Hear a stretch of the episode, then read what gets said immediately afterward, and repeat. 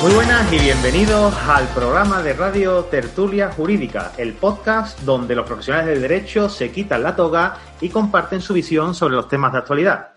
Pero antes de seguir, os voy a presentar al pedazo de equipo que tenemos hoy en este programa. Para empezar, Cristina Cubiles, abogada de Cubiles y Asociados. Hola. Buenas tardes. Buenas tardes, Cristina. Para continuar, Enrique Sain, de, es abogado de Fuster Fabra Abogados. Hola, Enrique. Buenas tardes. Buenas tardes. Eh, y María Popiu, que es mediadora y abogada. Hola, María. Hola, buenas tardes. Y yo mismo, Ángel Seidedo, que soy el conductor de este programa soy asesor de empresa y estoy emitiendo desde Sevilla. Eh, por si alguien quiere contactar conmigo, mis redes sociales son twitter arroba ángel 6 dedos y mi web es a6dedos.com. Eh, hoy tenemos un tema bastante interesante, pero antes queremos, queremos entrar en las novedades, que se ha publicado el, Real Decreto 9 2000 de 2020, el 28 de marzo. Voy a marcar cuatro puntos que me han parecido interesantes y, el primero de ellos es que se mantiene la actividad a los sanitarios, el centro de atención a personas mayores. Eh, también se limita eh, los ERE, los ERTE y los despidos. Se han publicado también medidas para mejorar el procedimiento del desempleo, para solicitar el desempleo. Y por último, pues se interrumpen los plazos de duración de máximo de los contratos temporales. Eh, están todos relacionados con el derecho laboral, eh, así que bueno, podéis echar un ojo, que probablemente tengáis clientes y, que os pregunten sobre, sobre esto en, esto en estos próximos días. Vamos a entrar con el, con el tema del día y es el régimen de visitas en el confinamiento por el estado de alarma. Eh, tengo aquí a, estos tres cracks que van a dar su punto de vista, su visión sobre, sobre este tema. Tienen bastante experiencia en, el, en este sentido y hemos estado hablando antes sobre ello. Y, bueno, ¿qué, nos vamos a encontrar? ¿Qué, cosas creéis que nos vamos a encontrar en estos días en, nuestros despachos cuando nos llamen? En nuestros despachos pues, no porque no vamos a poder ir, pero que, nos, que nos llamen nuestros clientes y, y, nos pregunten sobre ello. Pues buenas tardes, Ángel. lo primero decir que es que esta es una situación totalmente excepcional. Es decir, que no, nunca se ha vivido ya no digo en el mundo, pero en España en concreto, una situación igual, por lo que si buscamos jurisprudencia o casos igual, no vamos a encontrar. Por eso es muy importante ahora que tanto abogados, jueces, fiscales y mediadores nos pongamos todos de acuerdo para intentar buscar cuál es la solución más lógica y la mejor solución para pensar en el bienestar del menor, que es que es, es lo principal en esas situaciones, el bienestar del menor. Y a partir de ahí es donde bueno, hay que ver las diferentes salidas que están dando tanto los juzgados como las soluciones que damos los abogados a los clientes para intentar llevar esta situación pues lo mejor posible hasta que lleguemos a normalidad. Exacto, en la misma línea que, que, que Enrique, pues eh, coincido en que actualmente, pues ante la situación que estamos viviendo, lo, principal y fundamental en que tenemos que centrar es en, el bienestar del menor y en cómo podemos llegar al, acuerdo entre, los padres para que eh, el menor disfrute de, la máxima comunidad y tranquilidad que, que se debe de tener en estos momentos. Evidentemente, pues eh, la situación es complicada, sobre todo en, eh, el caso de custodia compartida, ¿no? Cómo se hace el tema de eh, la convivencia, el régimen de visitas, si podemos mantener el régimen de visitas normal o dividido, cómo podemos, digamos, solucionar estos problemas. Bueno, pues existen muchos, muchos debates y muchos puntos de vista. Mm, y, yo creo que ahora mismo nos tenemos que centrar sobre todo en lo que sea lo más beneficioso para el menor, que en este caso pues es eh, que los padres puedan llegar a un entendimiento, a un acuerdo. No sé cómo lo estaréis llevando vosotros, los eh, casos que, tengáis al respecto, pero mm, como tal existe la figura de la mediación online eh, la mediación lo que trata realmente, esta mediación online, es poner en contacto a las dos partes y eh, establecer un acuerdo, en este caso excepcional que estamos viviendo, eh, el mejor acuerdo para el menor y, bueno, pues establecer dónde realmente se va a alojar, dónde, con quién va a convivir el menor durante, durante esta pesadilla que estamos viviendo. Creo que eh, la mediación online es una medida eficaz, una medida realmente eh, con muchos beneficios por, aportar y creo que es muy importante nosotros como abogados darla a conocer, a, difundirla y hablar sobre ella, que a lo largo de este, de este, de este audio, pues este podcast vamos a poder eh, explicar en más profundidad. Perfecto, buena, buena aportación, María. A mí se me, se me vienen a la cabeza eh, algunas preguntas, porque, claro, hay veces que a lo mejor ahora mismo, cuando estéis escuchando esta, esta grabación, no tiene mucho sentido porque, porque se han limitado muchísimo las actividades empresariales, ¿no? Pero en el caso en el que eh, si dos, los dos padres están trabajando y, el, y por ejemplo, pues vamos a poner el caso, eh, tienen la custodia en esta semana eh, la madre y la madre está, está trabajando y tiene que dejar, por ejemplo, al, niño solo, en este caso, ¿cómo, cómo, lo, podríamos, cómo lo podríamos hacer? Tendría que coger un permiso, imagino, la madre, ¿no? O, algo, o algo así, ¿no? A ver, yo creo que en estas circunstancias lo primero y lo más importante es llegar a acuerdos, llegar a acuerdos. Es decir, si, si, si, antes de llegar a, esta cuarentena ya previamente los progenitores tenían un convenio regulador o tenían una sentencia, pues es cumplir lo que pone en la misma con las salvedades o las vicisitudes de esta situación. El problema es que como estamos ante una situación que no se había previsto, una situación totalmente nueva, es la importancia, la importancia de llegar a acuerdos, de llegar a acuerdos. Hay que tener sentido común, hay que tener sentido común y pensar en el menor. Y es muy importante que ambos progenitores lleguen a acuerdos por el bienestar del menor para que el menor se quede durante el tiempo que dure, que dure toda esta situación en un domicilio y no salga a la calle. Principalmente porque está prohibido. El Real Decreto lo ha prohibido. En segundo lugar, porque es, pues, darle un riesgo, un riesgo al menor en que, ese cambio de custodia o si hay una visita fijada, pues la posibilidad de que se contagie, la posibilidad de que toque, se cruce con alguien que pueda estar contagiado. Por eso es muy, muy importante llegar a acuerdos que regulen todas estas situaciones que estamos hablando situaciones que ya se compensan en el futuro, pero que mientras dure esto, pues al menos que se piense qué es lo mejor para el menor, qué es lo mejor para el menor y que se ponga y que no se ponga en riesgo su salud. Claro, has comentado algo interesante y es el compensar. Si, si en el caso en el que un progenitor tenga la custodia y por, y por este motivo, no, bueno, y por el motivo del estado de alarma, eh, no pueda eh, llegar a, cumplirla, aunque tenga un acuerdo, ese, ese tipo de, el tiempo que esté de más, digamos, con, con el progenitor A, eh, ¿cómo se compensaría con el, con el otro? ¿Habría un acuerdo privado o sería ¿Habría alguna forma de, ejecutarlo de alguna manera? A ver, nosotros cuando redactamos los convenios reguladores, eh, redactamos unas normas que rigen en defecto de cualquier otro acuerdo que pueda adoptarse a lo largo de, la vida ordinaria de, cada uno de los cónyuges. Bueno, de los ya no cónyuges, que se supone que están divorciados o separados.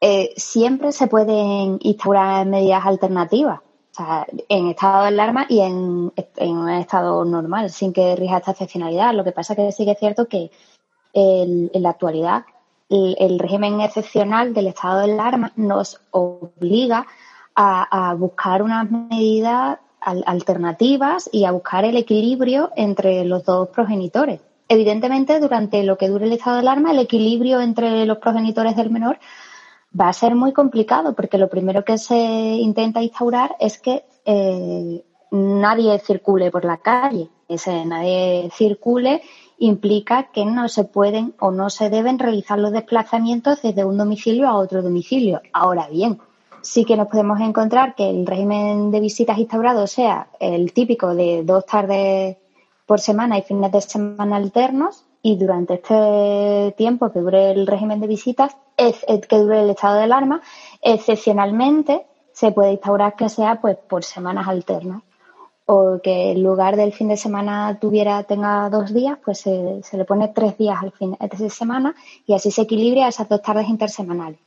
Aquí el, el negocio o la virtud está en encontrar el equilibrio entre los dos progenitores y que ninguno de los dos se encuentre en peor situación. Si bien es cierto que si durante la, lo que el tiempo que dure el estado de alarma, algunos se quedan en peor situación, una vez finalizado el estado de alarma, podrá exigir judicialmente esa compensación en tiempo que no haya podido disfrutar con los menores, pero durante el estado de alarma difícilmente se va a poder tramitar cualquier procedimiento en ese sentido.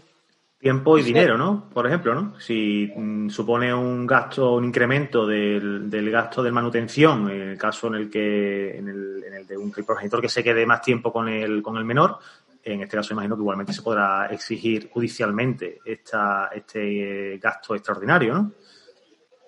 aquí, el, aquí el problema principal que tenemos es un, la teoría es lo que hemos dicho al principio, el sentido común, debe imprimir el sentido común. Es decir, si ambos progenitores llegan a un acuerdo, por el bien del menor, tanto en el momento actual cuando, cuando acabe la situación, perfecto. El problema es que los que trabajamos en despacho y vemos todavía temas de derecho de familia, vemos que esto es una utopía pues muy bonita, pero difícil de cumplir. Y por desgracia, muchas veces, de hecho hay una frase eh, que lo dijo Hijas, que es un, juez de, de, familia, y dijo que los conflictos y los, problemas empiezan cuando se dicta la sentencia de divorcio separación.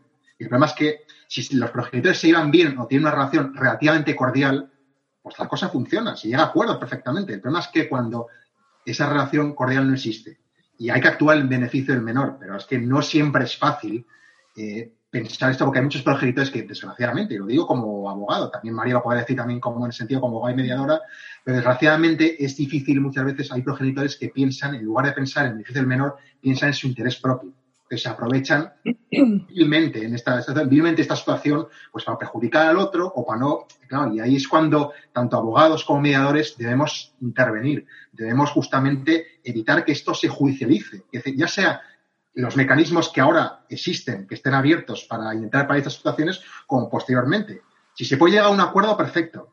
El problema es que no es, no, no es nada fácil llegar a acuerdos, justamente, porque a veces el principal enemigo es el cliente. Eso es exactamente de acuerdo con, Enrique y tenemos que tener en cuenta que ahora lo tenemos que sacar lo, mejor de nosotros, ¿no? Y todos estamos atravesando por lo mismo y, no es momento de ponernos a empezar conflictos de tenemos que aplicar sentido común y es el, máximo beneficio para, para, el menor.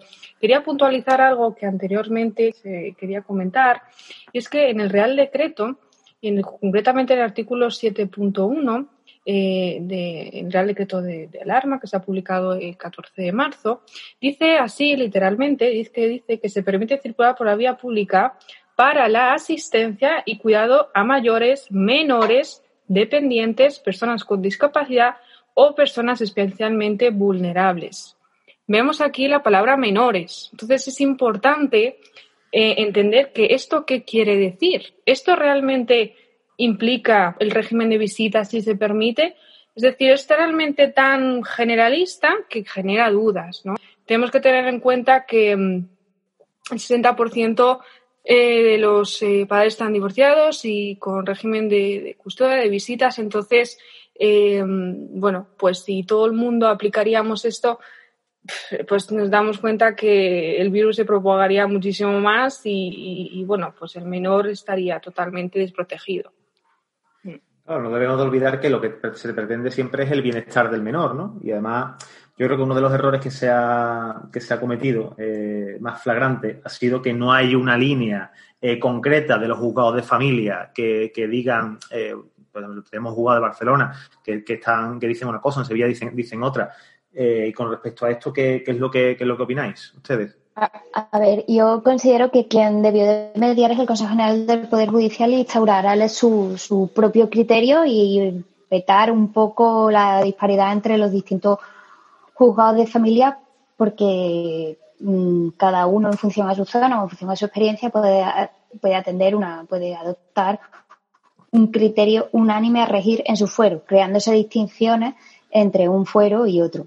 Entonces, ahí creo que el fallo no va tanto porque los órganos judiciales de familia hayan aunado criterios en su foro, sino porque desde arriba, del Consejo General del Poder Judicial, no se ha impuesto unas bases, unas normas mínimas. Eh, lo que sí tenemos claro es que eh, no debemos de circular por la calle, pero el artículo 7 del Real Decreto quizás nos abriera la puerta para hacer los intercambios eh, de un progenitor a otro progenitor y aquí la situación que tenemos es que en ninguno de nuestros convenios reguladores se preveyó la situación de estado de alarma, con lo cual, como eh, es una situación que estamos viviendo, pero nadie preveyó, las medidas del convenio en modo alguno se va a ajustar a lo que estamos viviendo, con lo cual estamos todos obligados a mediar bien por medio de una mediación a la que hace referencia María o, bien los progenitores por sí mismos sentándose y habla, sentando y hablando de, qué medidas son las que van a regir durante este tiempo para prever a futuro, cuando acabe el estado de alarma, el régimen de compensación y cómo se van a compensar una, el, exceso de tiempo que un progenitor haya tenido a los menores con, con, con el otro cuando todo esto acabe. Pero que se sienten online, que no se vayan a sentar en el mismo sitio. que, se, que, se, contagien, ¿no? Efectivamente. Todo telemático. Todo telemático. Como decía Cristina, es fundamental porque realmente eh, la mediación nos va a proporcionar ya no solamente eh, buscar eh, la solución al problema de si vale este mes se puede quedar con, la madre, sino ir más allá y realmente pensar en, en cuáles son realmente los problemas de todo esto, cómo podemos llegar a la solución y no solamente ahora, sino a futuro. digamos que abre la puerta a que a través de la distancia online se llegue, digamos, al mejor acuerdo sin, imaginarnos eh, realmente las posibilidades que, que, abarca el hecho de que simplemente una persona te pregunte ¿cómo estás? ¿Qué necesitáis? ¿Y cómo podemos resolver esto? ¿No? A veces simplemente tres preguntas nos abre la puerta a que las dos padres que están enfrentados pues piensen en, el menor, en, cómo pueden protegerlo y, realmente pues em, la responsabilidad y solidaridad que, ambos deben de tener en, este, en este, en este, vamos, en esta, en esta situación y, y no ahora sino también futura. Sí, no, partimos de la base, que es lo que se ha hablado, yo creo que, en esto coincidimos los cuatro, que lo primero que, tiene que haber un acuerdo entre las partes y, tiene que primar sobre todo la, coherencia, ¿no? En este sentido. Eh, pero claro. total, totalmente, eso no, cabe discusión. Pero ¿qué pasa si, por ejemplo, tenemos uno de los progenitores que no quiere entregar a al niño o a los niños y, y en este caso bueno, lo tendría que entregar porque el, plazo, o sea, le, cumple en ese momento el, tiempo de, custodia. ¿Se puede demandar al progenitor por, no, por, incumplir la, demanda? La demanda, perdón, la, el convenio. La visita. Sí. El, problema es que lo que hay que diferenciar, antiguamente, antiguamente, cuando una, cuando una pareja se divorcia o se separa, se quita una sentencia o hay un convenio. Y ahí ya se regulan pues los diferentes cambios de custodia, las visitas. ¿Qué pasa? Nuevamente, vamos a, eh, voy a diferenciar dos supuestos. La situación normal, en caso de que un progenitor no cumpla con la sentencia en un convenio, hay que ejecutar. Antiguamente habían los, juicios de faltas, ya se eliminaron. Entonces, ahora mismo, el único mecanismo existente en la ley para hacer cumplir lo que se ha dicho en la sentencia en un convenio es una ejecución. ¿Qué pasa? Que ahora los plazos están paralizados. Es decir, que si una persona interpone una demanda de ejecución, ni siquiera se va a tramitar. Hasta que no se vuelva a la normalidad, no se va a tramitar. ¿Qué solución están dando cuando ha sido imposible llegar a un acuerdo, ya sea mediación, ya sea por medio de abogados? Pues algunos juzgados, aunque yo también no, comparto tampoco personalmente que esta situación quede englobada ahí, están activando lo que vulgarmente llaman un 158. 158 es interponer medidas urgentes para, digamos, porque se considera que el menor está en una situación de peligro, una situación de peligro que vuelvo a decir, yo no, considero que es sensación de peligro, pero que es hacer que el juez, porque en esos supuestos sí, está, sí se permite la justicia, sí, está activada para intentar que, eh, obligar, entre comillas me refiero, a que un progenitor o entregue al menor o no. El problema es que lo que hemos dicho antes, que al no haber un criterio unánime en todos los juzgados, pues hay juzgados que admiten esto y otros juzgados que no, lo cual no es una opción nada fácil y yo creo que es que deberían haber, si no, lo tendría que hacer ya, el Consejo de Poder Judicial debería cuanto antes decir ya cuál es un criterio unánime para toda España. Bueno, el problema es que ya lo ha dicho, que lo que decida cada órgano judicial será válido. Y ahí se forma el circo. O sea, si no es que no lo haya dicho, el problema es que ya lo ha dicho. Lo que es que lo que ha dicho crea la disparidad que tenemos. Yo lo que creo es que difícilmente el 158 tenga cabida en, en el presente supuesto. Mm tengo serias dudas de que, de que nos admitieran un 158 por, por lo que bien ha explicado Enrique. Eh, no está previsto para algo así. Está, o sea, no está previsto para un, un tema de discusión entre en, visitas del, del, del, carácter del que estamos hablando hoy. Está previsto para otras cosas. Y, dudo, dudo siquiera Perdón, sigue, sigue, perdón. Dudo, dudo siquiera que como con la ejecución, dudo siquiera que como la ejecución, dudo siquiera que los mitieran. Porque después ya entraría el, lo que viene a ser la esfera deontológica, ¿no? Eh, ¿cómo, ve, ¿Cómo veis ustedes en cuanto a, la, a la deontología el que te llegue un cliente y, tú apliques el 150, o sea, el, te bases en el 158 para, para demandarlo al, a, la, otra parte. Porque claro, realmente no está en riesgo el, el, menor. el menor está en riesgo, mm, pero eh, no es, la situación no es, creo, creo, ¿eh? desde mi punto de vista. A ver, lo primero que hay que hacer es analizar la situación. Por ejemplo, yo estoy como Cristina, en lo que he dicho al principio. No, no, esto no encuentra cabida en 158. Podríamos, por ejemplo, encontrar un supuesto que es posible que se dé. Imaginemos que la madre o el padre tienen la custodia del menor y se queda y se contagia. Y, no, y, se niega en ese caso a entregar al menor al otro progenitor. Ahí sí podríamos decir que el menor está en una situación de peligro, porque está en, en un domicilio con una persona contagiada. Y en el caso de que no atienda razones en principio no va a ocurrir, pero si ahí no tendría razones, ahí sí podríamos activar un 158, porque ahí sí podríamos decir que el menor se encuentra en una situación de peligro. Pero en el caso de que no se esté, no se esté cumpliendo con una sentencia, es difícil que encontrar cabida, porque es que no. Se supone que el 158 es un mecanismo urgente, más rápido y ante para medidas para alejar al menor de un peligro. Aquí, el hecho de que un progenitor no esté cumpliendo la, una, una sentencia, un convenio porque estamos ante una situación de, riesgo sanitario, pues se encontraría difícil cabida, aunque es verdad que es lo que has dicho tú, Ángel, que hay muchos abogados que están interponiendo 158 para evitar estas situaciones, porque no le entrega al menor, porque no estén cumpliendo las, sentencias. Va a haber que ver también cómo se van desarrollando. Y Enrique, el Consejo General de la Abogacía no, se ha pronunciado. Poder Judicial, Poder Judicial. No, no, el Consejo General de la Abogacía. Ah, de la abogacía. De, deontológicamente, porque claro, es que. Yo creo que ni se le era, ¿no? Sinceramente me parece una, una bestialidad el, utilizar este artículo en esta situación, ¿no? Porque realmente, mm, desde mi punto de vista, y, y, hablando de que de derecho eh, mm, de familia apenas, apenas controlo, eh, me parece una mm, brutalidad y, y utilizar a los niños en este sentido, vamos.